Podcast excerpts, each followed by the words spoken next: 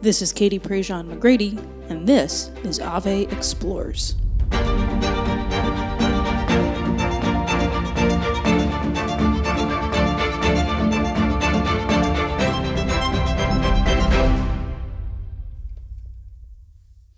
A lot of things have changed since um, this current pandemic has begun and the shelter in place orders and, and work from home and school being canceled and the like, all of the, the things that we're now dealing with. Everything from how we're buying groceries to how we're socializing, oftentimes via Zoom or six to 10 feet apart in the driveway.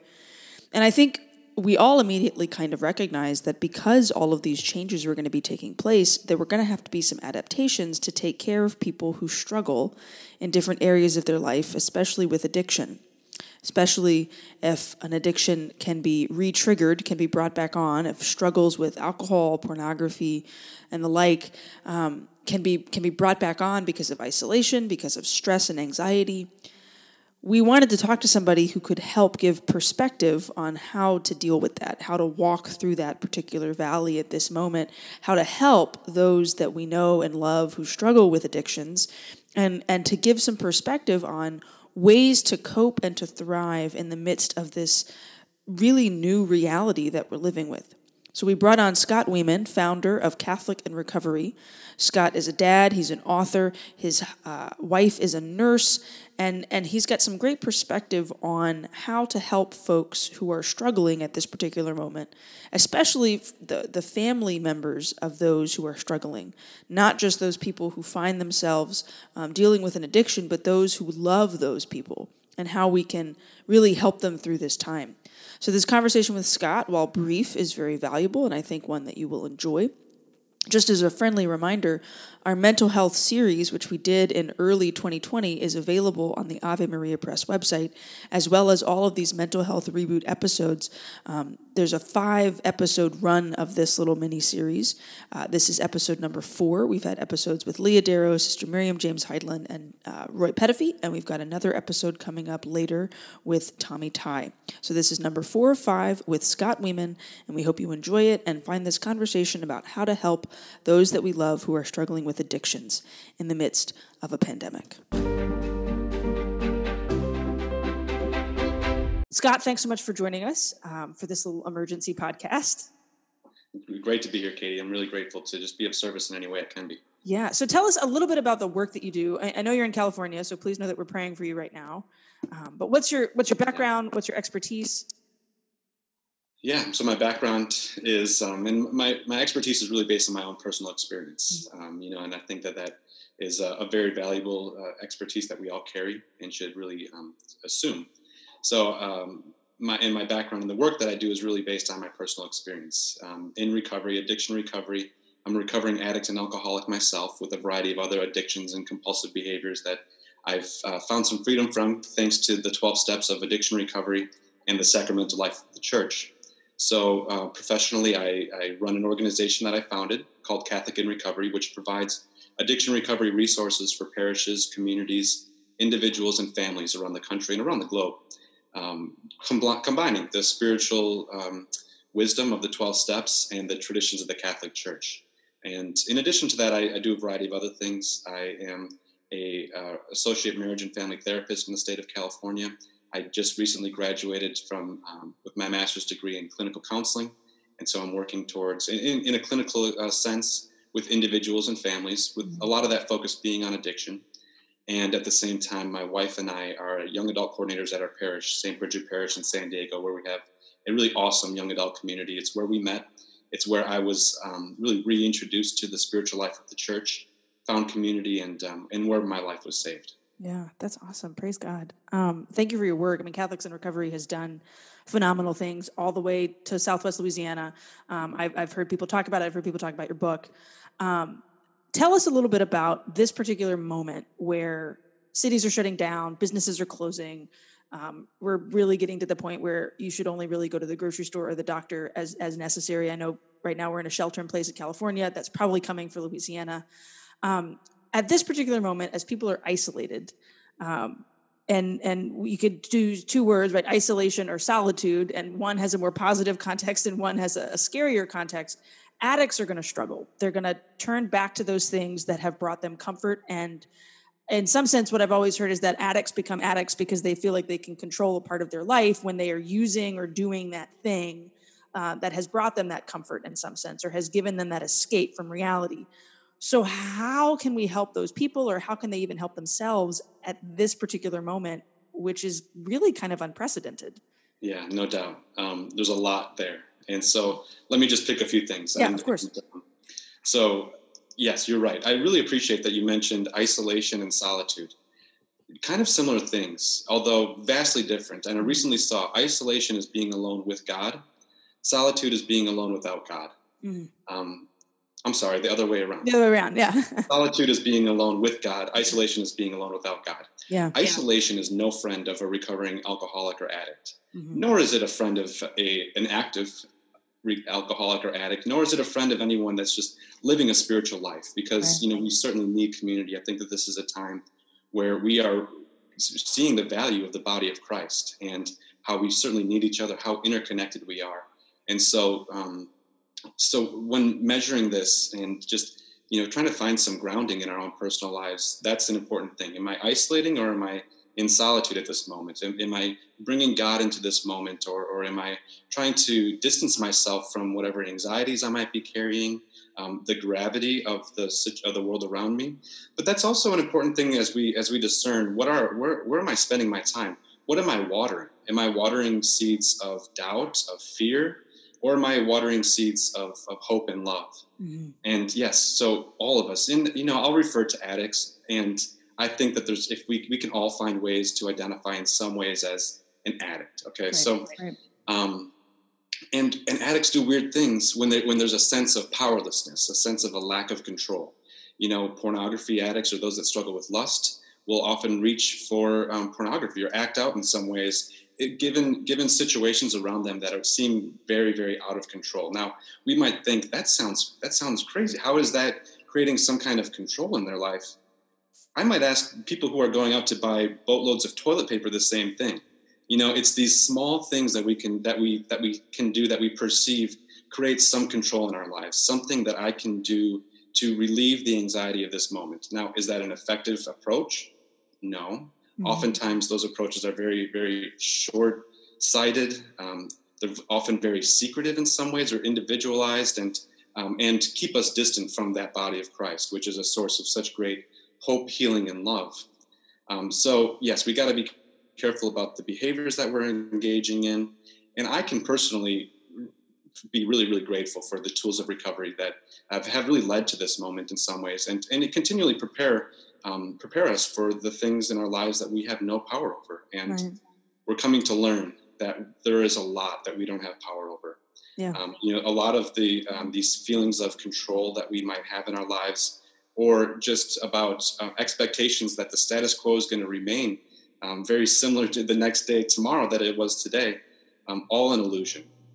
And so it's a great reminder that we're not in control, that God is in control, and um, just surrendering to that is a very i mean can provide some moments of, of peace.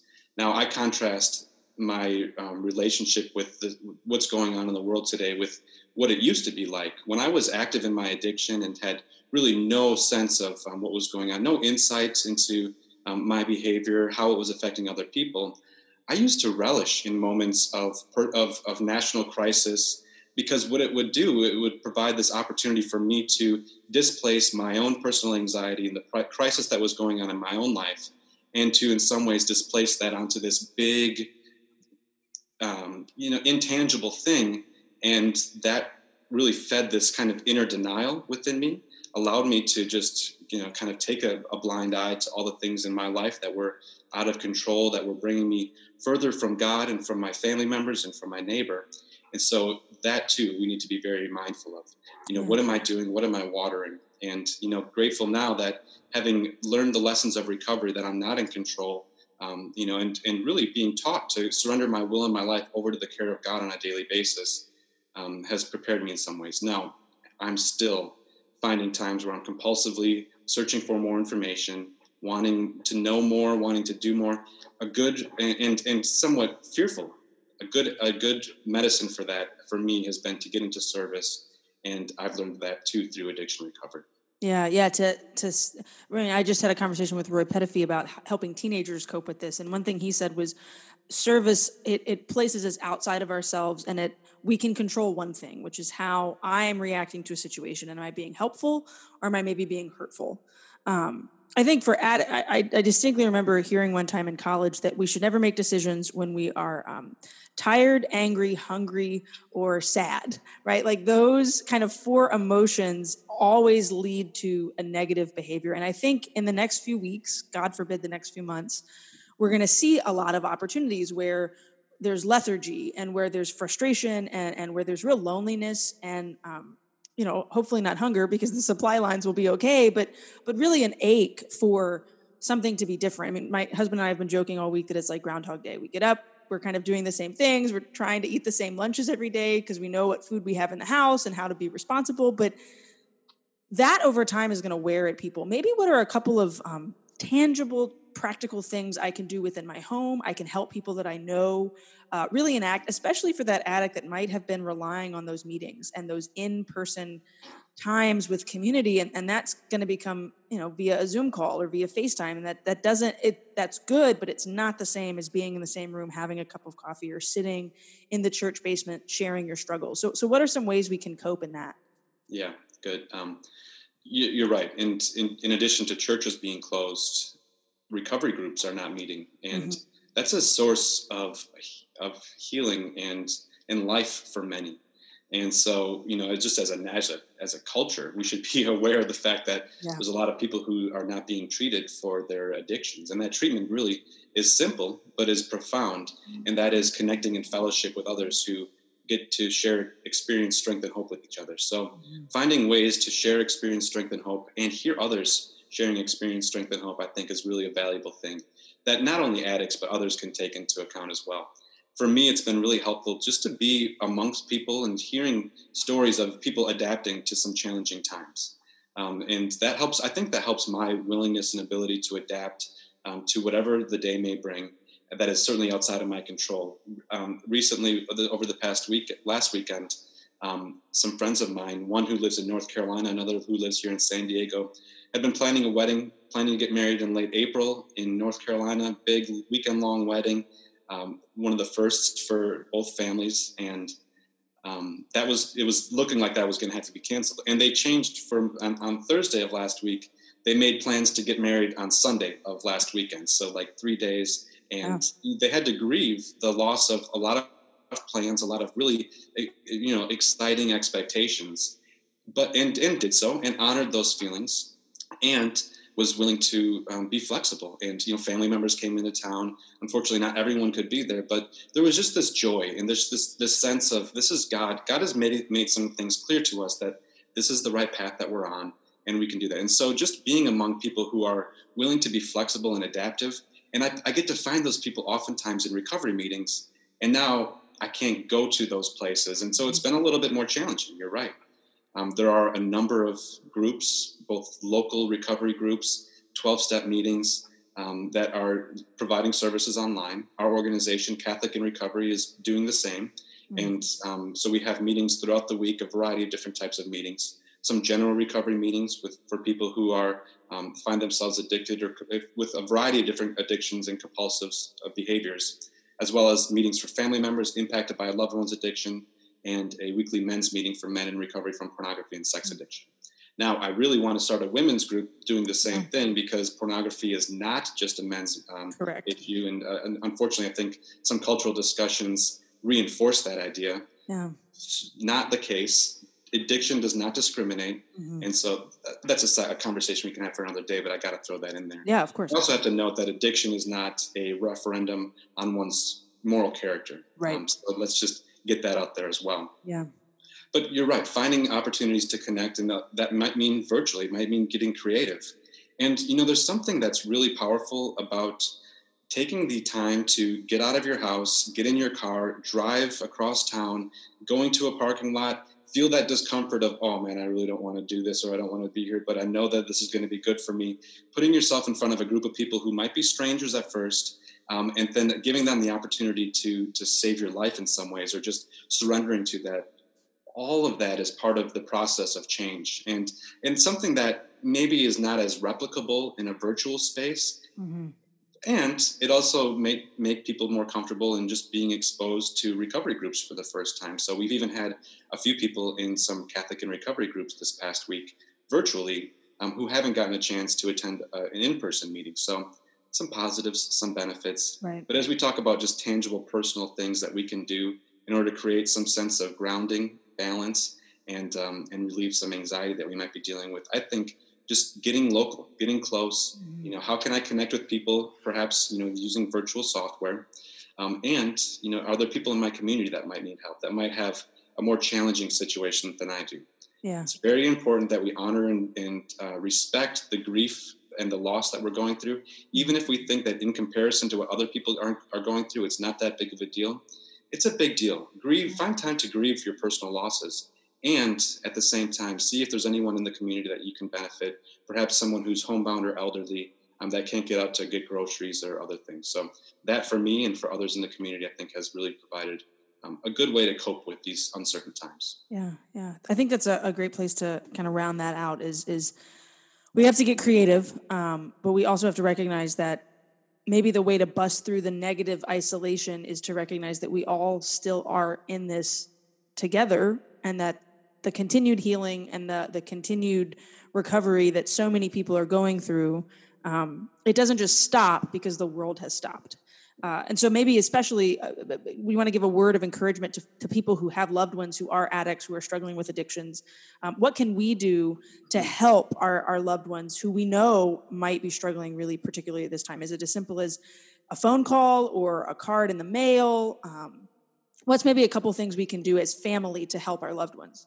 Yeah um, personal contact in whatever way. I like the idea of just whatever can show that, um, like writing a like writing a letter and mailing it. Um, there's some process there. Of course, there's some lag time, but there's also a bit more of a personal touch there than, it, than a text message or an email might provide.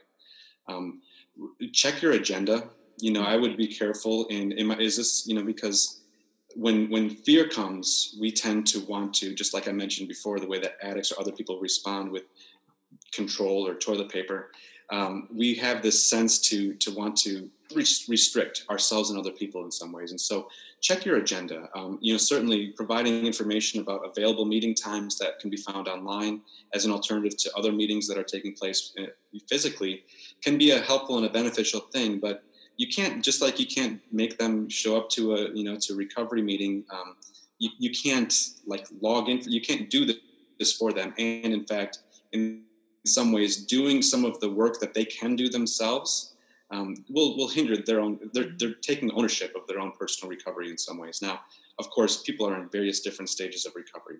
Right. You know, some who are new to recovery might find it challenging or might find the excuse to, um, you know, use this as an opportunity to isolate, to find their drug of choice, and um, just spend that in darkness. Now, be aware of that as a family member or a loved one.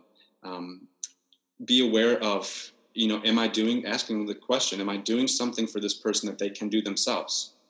Mm-hmm. if, if they can't do it themselves then you're doing a good a good service for them. If they're unwilling to do it themselves that's another story. So mm-hmm. you know i know that that response provides a lot of kind of um, loose interpretation but i think that you know personalizing it that way is a, is a good way. And also get to meetings yourselves. If you struggle if you have a loved one that is in that is struggling with addiction Mm-hmm. You know, the serenity prayer God, grant me the serenity to accept the mm-hmm. things I cannot change, which is most of the world around me, including the people that I love the most, the courage to change the things I can, which is oftentimes summed up by me and my attitude, and the wisdom to know the difference. And so, um, getting to recovery meetings yourself as a loved one of an addict um, can be very valuable. Well, you'll hear from other people who are in a similar position. First, you'll recognize that there's um, that you're not alone and helpful tools and ways to approach it based on the experience, strength, and hope of other family members who are going through a similar situation as you can be incredibly valuable and restore that sense of the body of Christ serving the body of Christ. For sure, for sure. And folks can, of course, go to Catholics in Recovery um, to find out more information. They can buy your book. They can um, really find all of these resources and this continued conversation. Um, And and hopefully they take advantage of that for sure. Yes. So CatholicInRecovery.com, um, you'll find a variety of articles, resources, um, a, a, link and a directory of our in-person meetings and our new virtual meetings. So um, I look forward to seeing many people um, in a meeting this week or, or in, in, coming weeks. Awesome. Thank you so much for your time, Scott. Stay safe, stay healthy. Um, we'll be praying for y'all. Thanks, Katie. Keep up the great work you know, I think one of the things that Scott really highlighted and reminded me of is the the need for virtual meetings um, to make time and space for that, especially if you know this is something that you'll be struggling with, or that the loved ones that that you know have struggled with addiction in the past or currently could need. I encourage you to go to CatholicInRecovery.com to find out more information about what they're offering, as well as Scott's excellent book, which is available on Ave Maria Press, which gives incredible insight um, on how to to walk through addiction recovery uh, through through the ministry and the life of the church. Um, again, a friendly reminder that all of our mental health series is available on AveMariaPress.com. We've got that linked down in the show notes. We hope that you check out what we've made available to help you through this time. Please know that we are praying for you, that we hope that you stay healthy, and that you stay safe.